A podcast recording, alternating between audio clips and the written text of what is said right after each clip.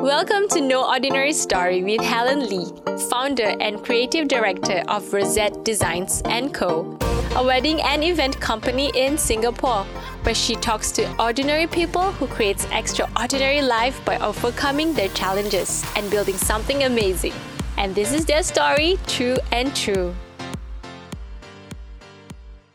Welcome to our first episode. I'm Helen, your host. Today we have Lilian Ong as our first guest. So Lilian Ong is the founder of Class Living, Women of Courage Asia, which are both women empowerment platforms. Besides that, she is also a mother of two youth.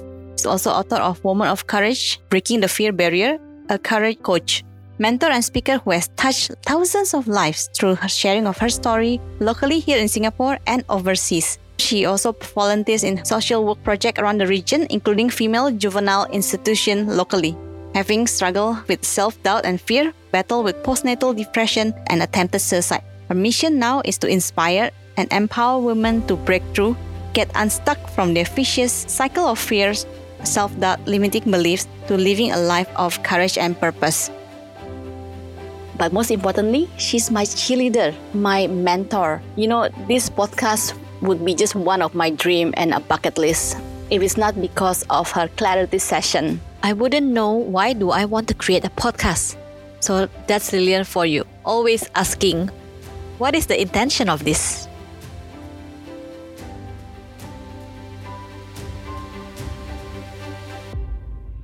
Lilian, could you tell us how it's all started? Is there any particular moment when you switch from having a depression, suicidal thoughts to enlightenment?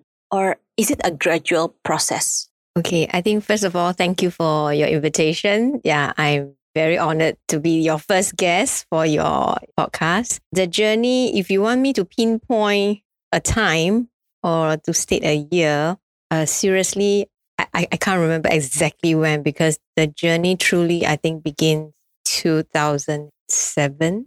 At that moment where I myself surrendered and decided to change, decided to step out of my own personal comfort zone. That's when actually the change begins. Do you remember what happened in 2007 that led to that awakening? Right. Uh, 2007 was the year I took action because of the meltdown. After that, I, I took action. I started the furnishing business in 2007. So that was the first step, stepping out. Yeah, that's why when you ask me like when was it, I, I couldn't really pinpoint the year, but I could remember 2007 was the year I registered my uh, furnishing business. So that helps me to remember that was the year that I took intentional action. Okay, 2007 was also the year that I have a near life experience. I was involved in a three car accident. Oh, that's scary. So the accident happened before you decided to change or after you decided to change? Uh, actually, it was the sequence was the other way around. I made that decision and then the, the car accident happened. Okay, this part here involves a lot, a bit about about spiritual involvement.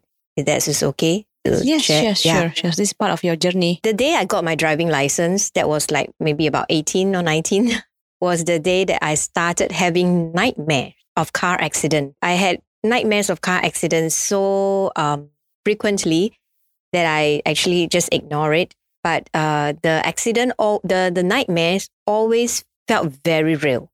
So I will wake up feeling body ache, like like I have really been in an accident. My body will be aching so much so that I I didn't really think much about it, and it comes on and off.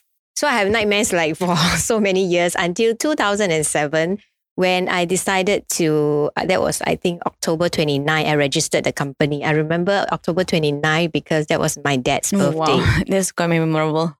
Yeah. So when I registered the the company and, and jumpstart that the, the journey, this, uh, make that decision, you know, okay, God, you know, I surrender. I will do this. I'm willing to do this. Then come December 19. December 19 was the accident. December 18, I have a nightmare again of the car accident, three car accident. I was the middle car and it felt so real as usual. And then I woke up thinking, ah, not again, another accident. But then noontime, 12 o'clock on the 19th, the accident happened. almost, I would say 90% close to the nightmare that I Oh, had. So when you are in that car accident, the real one, is it feel surreal? Is it real or not? yeah, it was like deja vu. Deja vu. Yeah, it was like deja vu. And I was very traumatized. Yeah, I, I'm thankful that no, but there's no death. Even though the situation, the way, whichever angle you look at it, there should be death, you know, Mm. because uh, the, the, the- yeah, it was very bad. The airbag went off and all that. So the smoke were everywhere and all that. I thought the car's going to explode or what. That must be so scary. So what happened next? Yeah, I'm just thankful that I survived. So when I came back home, I remember the first thing I went to the Bible and I just flipped the Bible and God showed me in Psalms that, you know, He saved me from the gates of death, that I may one day share His uh, praises in the Zion or something like that. Yeah, but all I could remember is He saved me from the gates of death. Did the accident spook you off? Because you just decided that you want to change, right? Then suddenly this accident happened. Yeah. So I registered the company in October, but the accident happened in December. So what do you do next? yeah, because I decided that, okay, I'm going to go ahead and take action. I'm going to trust and obey because prior to that, I was stuck in the depression, right? And I had this meltdown in the playroom. After the meltdown, God sent help. You know, I, I reached back out. to that meltdown. But it's, it's just interesting because uh, it was your journey of entrepreneurship. And you never thought that one day you will create a community of women. Back then, you just, okay, my first step is I'm to register a company and then see where this leads me to. Yeah, it was also an opportunity that presented itself because my husband and his friend, they were pretty entrepreneurial at that time. You know, they were trying out different businesses and they, but they can't be involved full time. So they needed someone they can trust to run the operations and everything. So by then, my child, my children, uh, one is about six, seven, uh, six, seven, yeah, seven years old. Then the second one's about five, still in preschool. My husband was like, keep talking about, you know, maybe it's about time that I think about going back to the workforce. And then in church, pastor was preaching and talking about cultural mandate. And then I, I was reading, I started going back to church, um, but not mingling with anyone, just go in and out just to catch the sermon. Because before that, you had I a moment de- of backslide. right? Yes, yes. So, uh, but I went to the bookstore to start buying books and all that. So I started reading, and then I realized that God is answering a lot of questions in my heart through the books that I I, I bought and read. And I never even articulate out those questions. You know, Mm. the, the, they, were just questions in my heart that I- didn't voice out. But God was were using those books to answer my questions. That's where I went like, okay, wait a moment. Yeah, I think He's talking to me you know, Mm. through all these books. Because I never even bring up these questions to him, but he's answering my question. Oh, wow. That's Yeah. divine. Right. yes. So I, I knew I knew God is t- uh, speaking to me through those books, and through those books, bringing healing, yeah, and preparing me. Reading up of books and all that, it happens before my husband and his friend pop the question about starting the business. Okay. So that's why you know God has been preparing me for the business. What a business. Yeah, without me knowing, of course. Yeah, it was only until I read um, "Running with the Giants" by John Maxwell, one of his one of his very powerful books, the story of Abraham. And God asked Abraham to step out of the unknown, and then I was like, okay, what unknown are you talking about? Because going back to the workforce to me is going back to the real estate. That's what I studied. That's what I, I'm familiar with. Okay. Two words just jam, jump out of the text, and that is trust and obey. Mm. So I was like, okay. Then my husband, they were sharing, they were talking about this business opportunity, the furnishing and all that stuff. And then asked if I would like to be involved and, you know, be the person in charge and all that. So I was like, So everything just clicked. yeah. So it's like, that is the unknown.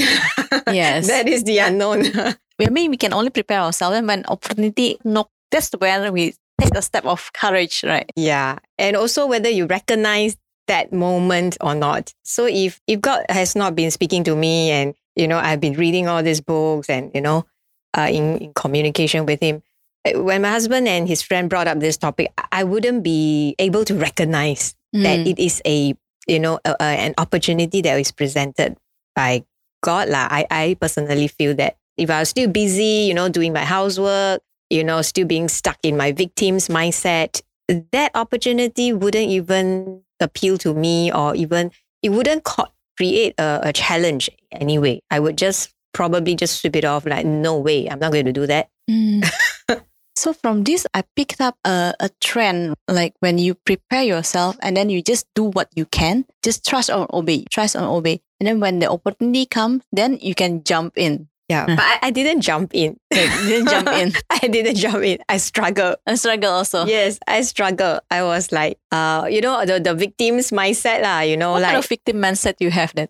I, I don't know how to start a business. I know nothing about, you know, furnishing. Okay, I, I'm in a real estate. I love show house. I love visiting show house and show flats, you know. I love admiring those beautiful decorations and all that. But this is a business we're talking about manufacturing the sofa, creating the, the window dressing, you know, it's like really behind the scene. So and and involve a lot of technical knowledge, you know, what kind of foam, what kind of spring and all that stuff. First of all, I do not know how to even register a company. I have no knowledge in interior decoration or interior design. I'm not officially trained in that. I have an interest, you know, but I'm not officially trained. Who am I to start a business? I don't know how to do, I don't know how to run a business. So a lot of I don't know. But you do it anyway. Yeah, so I prayed about this, had some argument with God, you know, like back and forth, yeah. And then again, like, you know, Pastor was sharing about cultural mandate, marketplace ministry, all this information, they all say the same thing, you know, stepping into the unknown, trust and build trust and obey, you know, that kind of message. And then my husband, I remember he was very funny because he was trying to convince me to to take up the challenge. Casually, jokingly commented like, uh, Jesus is a carpenter. All information uh, presented to me to be going to that direction. So it's a matter of whether you're willing to do it or not. And then the other question that I asked myself was like, okay, because the other uh, scripture that were always presented is, you know, be bold and strong and courageous, you know, it's like how to be courageous, you know. And then I'm a mother here. My, my main concern back then is my two kids. So the question that I keep asking myself is, how do I teach my children courage? And then you have the answer yourself. The best way is to walk the talk. So by taking up this challenge, is me walking the talk. Yeah. So Agree. because I'm stepping into something unknown, I have to learn. I have to go back to the school of hard knocks Mm. because I, I didn't have a mentor back then. So everything I have to like just Google search everything. Oh, thank you. Still have Google back then. I believe it's Google. Yeah. So, so from then you have your business for nine years. yes, ran the business for nine years before I sold it off to an interior designer. That the business journey itself has taught me so many, many, many lessons. I mean, it's like life skills and life lessons. When you're in the business, would you ever think like I will continue to do business for the longest time, or do you think like okay, one day I will start something else, not not this business? Yeah, I all I know is okay, God, you lead the way. I know you have something in I know this is the next step. Okay, I'll just do whatever you ask me to do. Through this, I hope that I can help other women to also be able to uh, gain financial independence. Like I'm able to provide a job because by running the business, right? Uh, I told myself I'm able to create employment. So you know, I'm able to create jobs for women. So back then you already have that seat on on you when you're running a business, like you want to help Yeah. women. Yeah, because uh, that business created a way for me to be financially independent for myself. You know, I was able to pay myself a salary and I'm enjoying what I'm doing with all the decorations and all that. So eventually I got in a, a shop space, you know, and I was able to reach out to my client as well. That probably due to my personality. So many of my clients become friends. I can connect with women very naturally. Yeah, we have a lot of common topics, right? so you were enjoying the business. Yeah. It supported you financially and you have ways to help other women. But in the end, why did you decide to sell the business? Okay, it came to a point actually uh, where I hit a plateau. I mean, there were a lot of ups and downs. It, it wasn't a walk in the park or you know a bit a garden of roses, a bed of roses. You know, yeah, it's there were many challenges and there were times that I feel like giving up as well. So I remember there was one time I was so tired because when you are doing, when the business grow, the manpower is not able to handle the growth of the business. Uh, that's where the stress comes in as well. It's a good problem, but it's still a problem. Yes, I think a lot of entrepreneurs had that problems where they have the business but no no manpower, and they end up they are the one that do it yes, themselves. I was in the business. Yeah, I was like working. I was always meeting clients. You know, my weekends are burned. Sometimes uh, the business grew until like, I have to drive over to JB to the job site to meet the client. I'm seeing my clients more than I see my children. That's that's not healthy anymore. And I skip meals to a point where I feel very very tired, physically very tired, and I felt like giving up. And I lost the the the passion for the business. I, I wanted to be able to create safe space for women to work here, the environment. Through the business, I was able to help quite a few ladies, yeah, some in their transition, you know, in their career suite. But it came to a point where I was so tired, right, that I wanted to give up. And I was finding an excuse to give up. That's where I met uh, Elim, Elim Yeah. Chew. yes, And then we had this conversation, and I felt like she slapped me in the face. You know, like, like people are, are, you know, trying to survive, trying to fight for the business and survive. And here you are, you're telling me you're finding an. Ex- it sounds to her that I'm finding an excuse to give up the business. So that was a wake up call for me. would you think that that actually could be another sign that you should go to another journey in life because of that unsatisfied feelings? yeah, I mean, on the hindsight, I begin to see that that was the time where I was exposed to this publisher as well, talking about the book, writing a book, and all that stuff. And I think that I have that desire, but I didn't dare to have that desire. You you get what I mean? What kind of desire? To like do something great, you would have this self talk like, who do you think you are? Hmm. you know, like you have this desire that maybe I can write a book. Because I started reading books and I find that it's, it's very powerful. You see, you, you really can help people. So I do have that desire that maybe I can write a book. Then immediately you have the voices of who do you think you are to write a book? Your English is not even good, you know, and all that negative um, voices start attacking.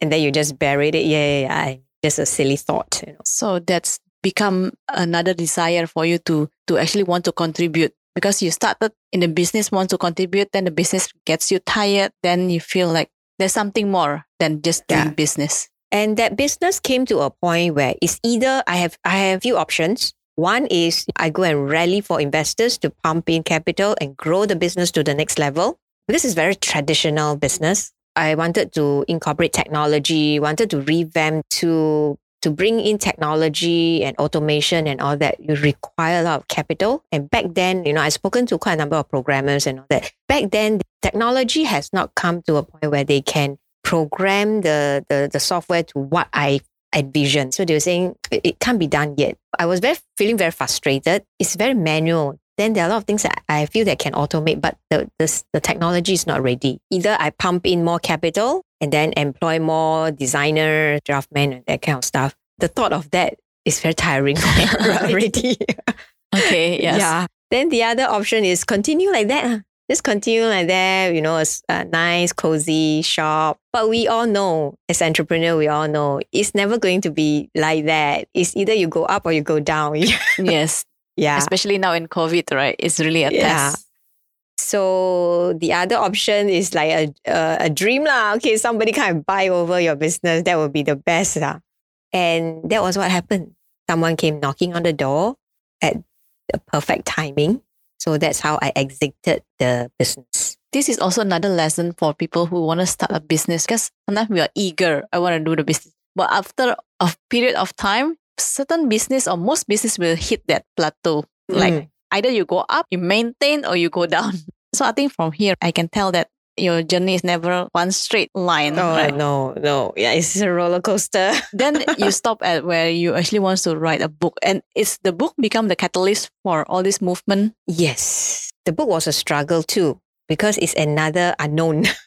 it's another new thing. It's another thing that I've never tried before. So and it challenges me. It really challenged my mindset. So I had to deal with my limiting beliefs. before I can even embark on the book. So the book journey to take up the challenge of writing the book itself is uh, another personal breakthrough, different beliefs that I have to, to tear down. Why you choose to write about women of courage?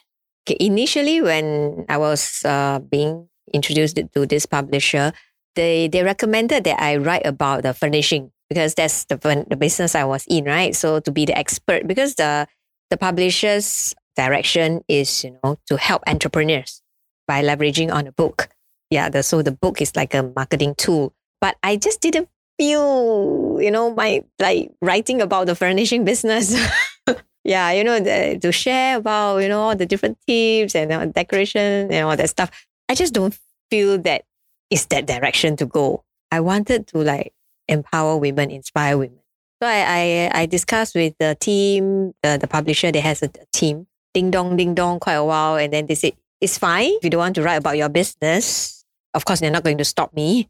But then initially, the title was Woman of Courage. That means single. Okay. Woman of Courage. That means write about me, my story. Mm. Oh, that poses another challenge. Who's going to listen to my story? Who's going to read about me? There's nothing interesting about my story. So that's where I was stuck again. And then I shelved it. I shelved it also because my, my dad had some uh, health issues. So so the whole idea of writing the book is being shelved for a year. Oh, okay. Do you invest money in the process of the book?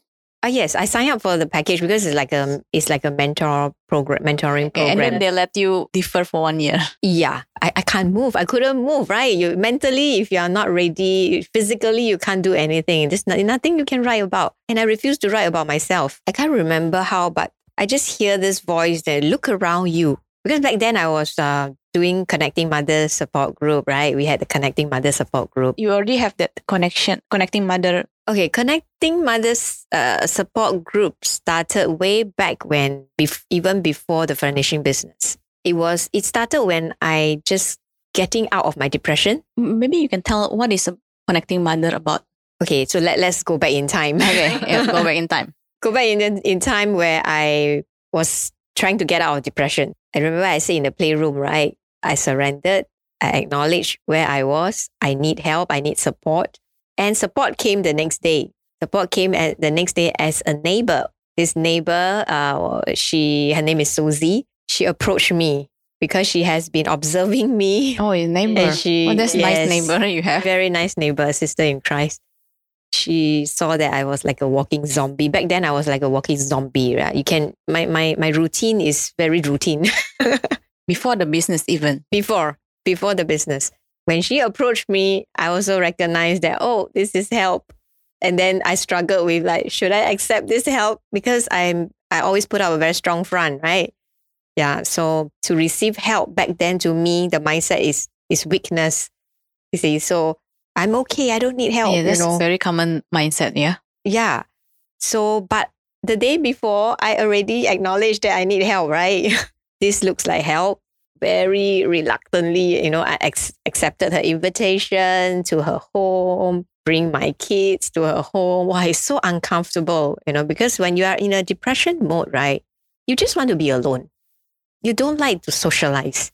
You don't like any form of interaction. I mean, to me, uh, for me uh, at that time, I, I, I just want to like, just leave me alone. Yeah, and do my things. Did you know that you were in the depression mode back then? No, I don't. Yeah. All this is on the hindsight. How do you feel back then? Because I think a lot of people are in that stage, but they might not come to a realization that, hey, I'm in depression actually. Yeah. I am actually a high functioning person in depression. That means I look okay. I look perfectly okay because I'm still sending my kids to school. I get the house done clean. You know, I was a perfectionist. You know, I, I even like mop the floor with Dettol and hot water because my kids got, my boy got eczema. So I'm like, I'm managing the household very well. On the hindsight, when I look back, the only thing that is a clue that I was not well, I wasn't socializing. I was just always me, I, myself, and the kids, and my husband. And then sometimes my parents came, my parents. So it's just very, very isolated. Isolating. You feel lonely. And but I'm sure you have friends back then, right? Were you ignoring them or were you? Uh, I didn't want to contact any friends at all because and then you know I gave up my real estate job. You know, I was at the peak of my career and then I, I gave it up for for my oh, you were a baby. real estate agent. Yeah, I was in different in a spectrum. I, I did valuation, did Okay. property management. I landed up uh, doing marketing, sales and marketing. Then And you give up because of uh, kids. yeah, because my boy was having very bad eczema since a month old. So I have separation anxiety. so uh, his condition was really, really very bad. So uh, I feel so uh, so a lot of guilt, lah, self condemnation. I feel so bad that you know I'm a bad mother and all that stuff start coming in to the extent that I gave up my job. you decided to give up your job because of the children. Yeah, it was a choice. It was a choice. It was a decision I made, and then I blame myself for making that decision. I blame myself for not being a good mother. You know, so I'm like stuck in in between. because Yeah. actually maybe it's not the decision that you wanted, but you feel like you have to do it. You kind of force. uh, there there is a mixture of obligation and and desire because I, I guess it's mother instinct. No matter what, he's he's my son. I you know I, I feel painful when I see him Oh yeah. suffering with eczema. Obviously, he's more important than my career. Yeah. So I, I made that decision. But because of that, I went into this isolation and then I lost my identity because back then, you know, I was doing well with my job and all that, right? So you were financially independent, you know, you do whatever you want. I was in my early 20s. Oh wow. mid 20s, mid 20s. Mid-twenties. 27 Hmm. yeah 26 27 so this little life needs me you know yeah and i can and i cannot just abandon him Do you think that because of that you don't feel like yourself anymore? Yeah i begin to lose my identity everything was about milk diapers milk vomit you know Oh my god. How long was that? The whole period? i was a stay-at-home mom for seven years Oh wow, seven years. seven years yeah the first few years the first three years or so was disastrous How disastrous. I was in that depression mode, lor. And I didn't realize that, you know, depression has no face. Mm, yeah, true. Yeah. Yeah. I was like up and down, up and down, you know, emotionally very unstable. Plus, my husband's work requires him to fly, right? So every time when he's back, I can only see the flaws. I can only see what he cannot do, what he failed to do, you know. But what he did, yeah, it, I was blind to it because there's a lot of resentment. So it affected our, our relationship, our marriage as well. So a lot of resentment. We, we, we can't hold a conversation for more than three sentences and then all hell broke loose. What do you think the reason behind your anger in your marriage? Was it your husband or do you think you have an underlying issue before that? Right. Very good point there. Very good point. Actually, the depression, the, the postnatal depression, the whole pregnancy thing is a trigger. It's a trigger of a underlying issue that has uh have a history. Yeah. Okay. So if you, know my story that you know at the age of five or six I was being molested. Five years old, that's really young. Did you remember the situation? Uh, it was a selective memory. That means that uh, a big portion of it was erased in my memory, but there are certain memories that I couldn't erase it. So they are still there. So it was only during the when I started working in on myself and uh, embark on this personal development journey. Part of those programs will bring you back to when you are a child In the NLP program. yeah, eh, they, they do use NLP tools, techniques, and all that, timeline therapy, and all that. Yeah, but I think also in church, we will we also you know go back to our childhood and resolve any issues in our childhood, and you don't realize it at that tender age, at that very young age. I didn't speak to anyone. I mean, I was traumatized, definitely, but I didn't know how to verbalize it. All I could remember, right, was that fear, the anxiety, because I remember very vaguely, you know, my grandmother was screaming at someone, you know, the adults were shouting at each other, and I was just totally just shut down. I mean, somebody actually found out about it. I believe some, the, the, okay, because Asian culture, you know, it's something shameful. Nobody wants to talk about it. So it's just being swept under the carpet. But I remember that day there was a quarrel. Uh, there was a big quarrel. Yeah, because it's my distance cousin. Oh, okay. Yeah, so we are living in a village, kampong. lah. Oh, wow, Yeah. you, were in, you were living in yes, I used to stay in a kampong. wow. So, how do you think that incident affected you personally? because of that incident, right, I, I, I just don't talk. I hardly talk. I play by myself. You know, I'll play the cooking or whatever, you know, toys that was being presented to me. I play by myself and I was taken care of by, uh, by my grandmother, separated from my sister. My sister was being taken care of by another auntie. So I always play by myself, very quiet. Then when my parents bring me to visit my grandfather, right, you know, I, I barely talk. I hardly talk. He, he thought that I'm mute or said, so this girl got speaking problem or what, you know. Of course, now as an adult, when we look back, then we understand what happened. Basically, I just shut down. But I found an outlet when I went to uh, preschool and primary school. Kindergarten, when I went to kindergarten and primary school, the teacher liked to get me to do storytelling. I love stories. So that's where I begin to speak. but I only speak when I'm telling stories. Because you can escape maybe? Yes, it's a form. So I begin to see also like it is a form of uh, escape or outlet. La. It's an outlet. Because when you tell stories and act out that character in the story, you are no longer you, you see. You are a different character. You are playing the role. So that was an escape for me into another world. so yeah, this form of your own self-medication. So mm. from that on, when you go to an secondary school, will you start talking? I'm still someone who is, doesn't talk much unless necessary.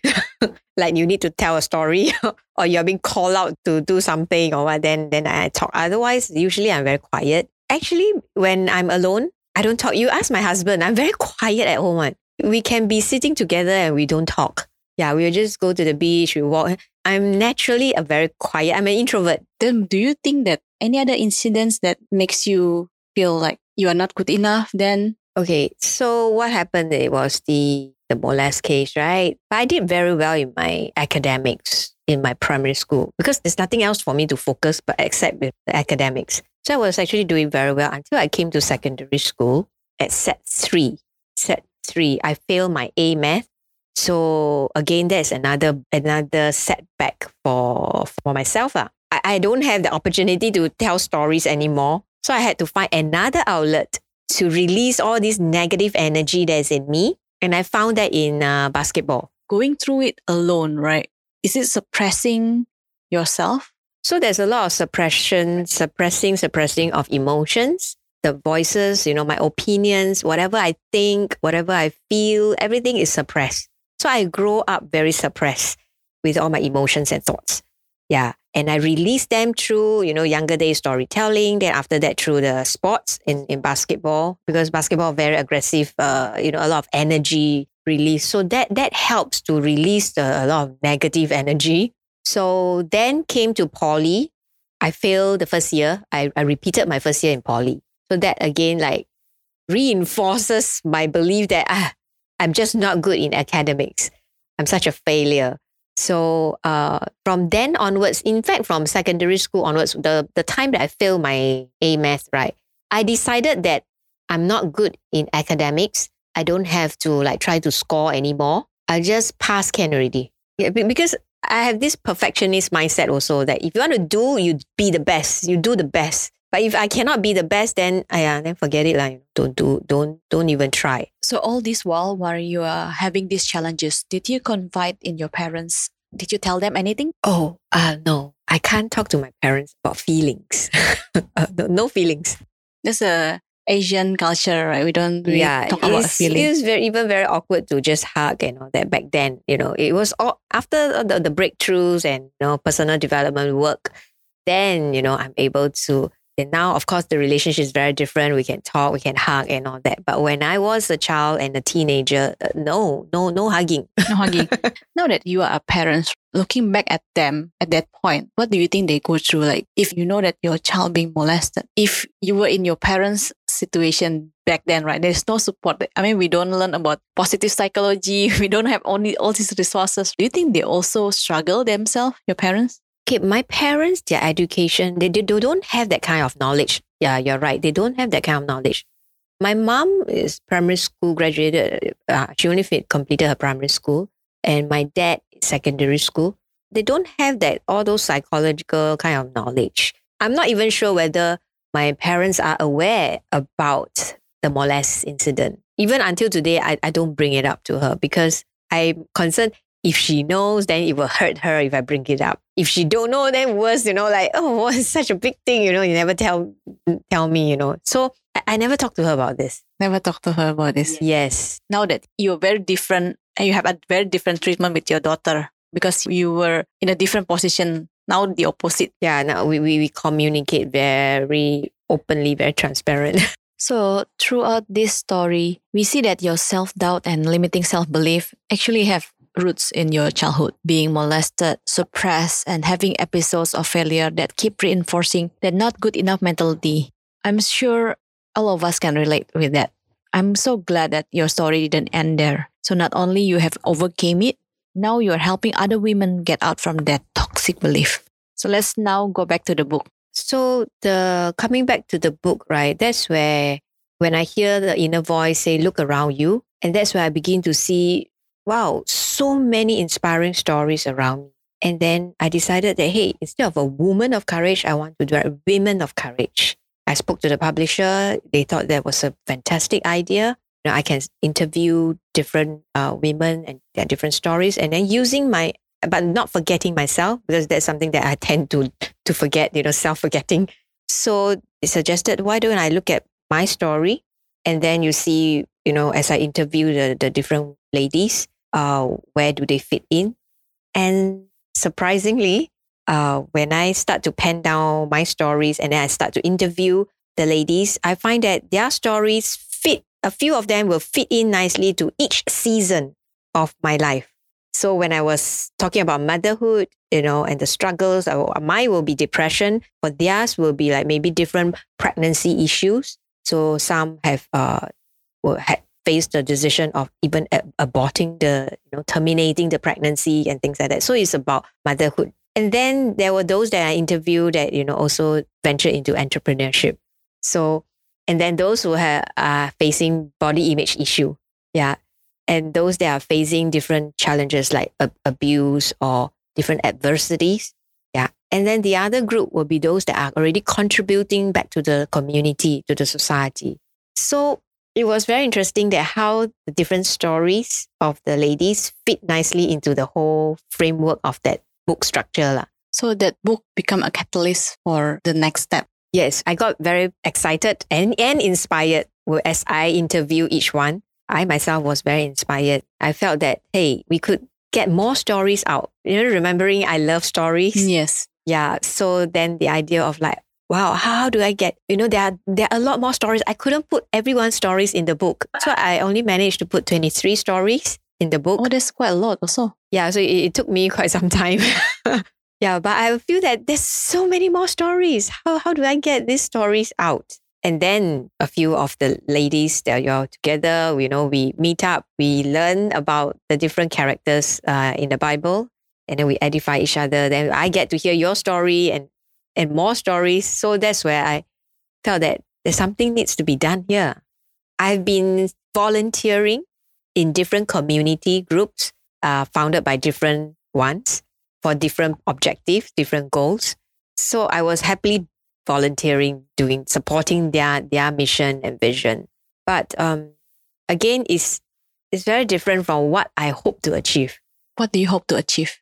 I hope to create this safe space where women can share our stories to to specifically to inspire and equip women with key learning points and strategies and practical strategies and tips that we learn from our past experiences to to each other and provide this support system because I, I got out of my depression because of a support system that was organically uh, created, like also connecting mother support group.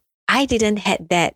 I had to create that. And that led me to think that, hey, you know, if I can rally a few ladies to come together, we can create that support system.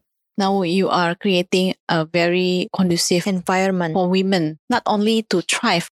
I think this Woman of Courage Asia, as I'm part of it, I see the works that you've done and people are yearning, like uh, like you mentioned just now, we are being suppressed all the time. But actually there's part of us that want to come out, want to make a mark. Everyone wants to make a mark. Then this as a collective march together and then we inspire each other. Is this community what you hope for actually? Okay, when when I first started it, it, it wasn't something I imagined. Mm. Yeah, But after I started it, I begin to imagine. uh, okay. You just yeah. like what do you say, step first. I guess I'm, I'm also pretty spontaneous. Uh, my personality is pretty spontaneous, you know, like I, I just do first and then take a step back and take a look. This is something that I wanted for myself, but I didn't, you know, I didn't have it. I couldn't find one that I feel safe. I just went ahead and created. yeah, just jumpstart and just do it. And then now looking back, uh, yeah, you can see you you. I mean, you are involved. You can see that there's a lot of things that we need to put in place, the system and all that. So I'm someone that you know just just start creating that space. Then you put in the furnishing, uh, you know. it's one thing to want to develop yourself, which is that itself is really very good. But it's another level to want to help others develop themselves. Certainly not easy. Do you always have the desire to help others? I think it's started from wanting to be a role model for my children.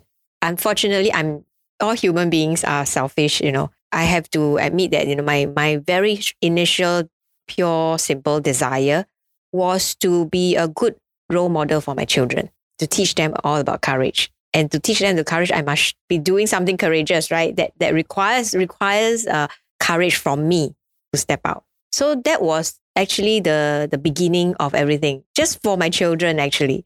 And then it inspired others. I think yeah. it's also the same like me. Uh, I also want to do the business currently because of my children. Like my mm. daughter really happy. And I say, oh, you're the leader of Rosette. So she feels confident. So it's really for the next generation. We sow this seed because we don't have like that growing up. Yeah. So now with the Women of Courage Asia, what what is your next step? I mean, the vision has always been to inspire and empower, you know, the ladies to, to look at their own life stories because every story you can turn it into a powerful tool to empower another. If you want to do something bigger, you have to have more influence. You want to get gather more women coming together because we all are very unique individual. Mm. My story will only resonate with the ladies who have similar personality with me but then, you know, different ones will resonate with different ones. Ma. Yes. So if we all can come together, that's why I love this quote. Uh, I think you heard me mention before by Matthew Arnold. He said that if there ever comes a time where the women of the world come together simply and purely for the good of mankind, would be a force such as the world have never. Now, when I first heard this quote, right, I have goosebumps. I told myself, I want to be that force. I want to be part of that force to gather the women together and to see each one living out our dreams, our passions, and being able to use our stories as a powerful tool to to uh, equip and empower the ladies around us. I think what you started is really special. I did join a women entrepreneur network, but Women of Courage Asia is really different. It feels like sisterhood. Feels like I have known the leaders forever. Maybe because we share our own deepest, darkest secret and our wound. Like the quote says, people will admire you for your strength, but they will connect with yeah. your weaknesses and also yeah. the support system. This podcast wouldn't be happening if it's not for the coaching session with you. We have two coaching sessions right for this. Also, we have a lot of uh, challenge like Facebook challenge, and yes. it's fun doing it together with a lot of people. One question though, you name it Women of Courage Asia, not Singapore. Did you have vision beyond our sunny Singapore? Yeah, yeah. Actually, yeah. Uh, when I decided to use the name uh, Women of Courage Asia, you're right. I do have the vision of seeing women from all over Asia mm. coming together, rising up, like the quote say, coming together as a force for good. Um, uh, it's not just Singaporean, but Indonesian, Philippines, Thailand, uh, yeah, throughout Asia. Yes. That's a strong vision. We don't really have many female role models in this area of vulnerability and courage. Mm. In Asia, everything seems about fa- face value. Do not show your weaknesses. Like you mentioned, we do not talk about feelings is touchy and awkward. We don't know how to react, even as this age. But I think it's slowly changing. I see the younger generation are not afraid to express themselves through social media like TikTok or even Instagram. So I guess it's our role to be the conscious parents who create an open and supportive environment. Yep. So now, Lilian, for people who are stuck, who feeling stuck at the moment and fearful, especially during this pandemic, what are the steps they need to take to come out from it? Yeah, I think first of all, uh, we we must acknowledge where we are. Because if you do not know where you are and where you want to be, even even if you do not know exactly where you want to be down the road, but you know, at least the next step, then you can find out, be resourceful enough to, you know, find out what are the steps to get you to to the next uh the next destination. You remember I said that I the meltdown? That was when I acknowledged. That that's why it was a meltdown and a breakthrough at the same time.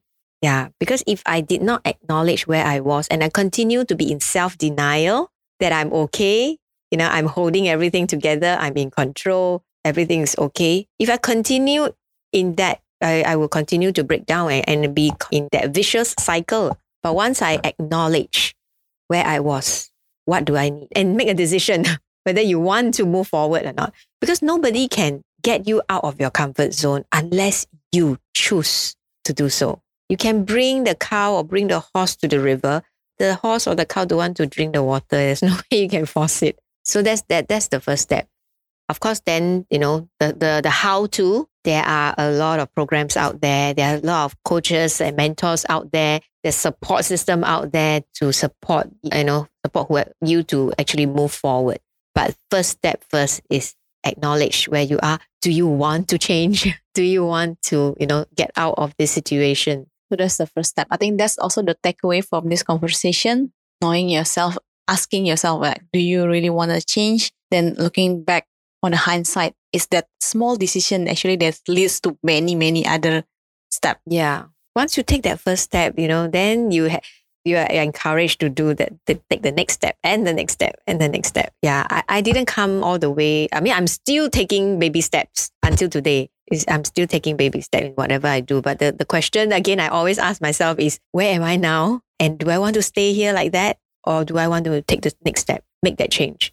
If I want to, then okay. Then the how to will come in. then you will go and source out all the how to. That's why you unleash your resourcefulness, right? We all have that resourcefulness in us. I think that's really good reminder, really good reminder. I think a lot of people will be very inspired by you to make a change. So the takeaway from this conversation is first acknowledge acknowledge where you, where are, you are, where you are, and then asking yourself, do you want to change? Right? Yeah.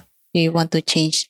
Also, the third one, I see you taking that step. After mm. acknowledge, after asking, do you want to change? Then actually the baby step, like whether you are registering your company, whether accepting that help, when texting somebody that, hey, can you help me with this? That's a step. Actually, to add in one more very important point is why do you change? Yeah. Because if you don't know why, your change will not be sustainable. Your actions that follow will not be sustainable. True. Because when you are doing it halfway, then you want to, yes, you acknowledge you want to, but then you know you don't know why you do what you do. Mm you will still fall back into a cycle. And it could be as simple as you want to be a role model for your children, right? Yes. Yeah. Yes. It doesn't have to be the big why you want to change the world. Just change one person's life. One baby step at a time. And that brings me back to another quote that I always, you know, remind myself. That is by St. Francis of Assisi. He says that start by doing what is necessary, then you do what is possible, and suddenly you'll be doing the impossible. Very powerful. Yes. So thank you so much, Lillian. That is a very thank powerful you. quote. Thank you. Thank you very much. So that's a wrap for our first episode of No Ordinary Story with me, Helen Lee. As you have heard, we go deep into each personal stories, peeling layers by layers of what makes a person tick. I am the founder and creative director of Rosette Designs & Co., a wedding and event planning company in Singapore. I do this podcast as part of my own contribution to inspire anyone to pursue their calling. Honestly, it takes a lot of time to produce because I'm doing it myself, so we only do it once a month. So next month, we have Melvin Lau from the popular photography group Multifolds sharing his story.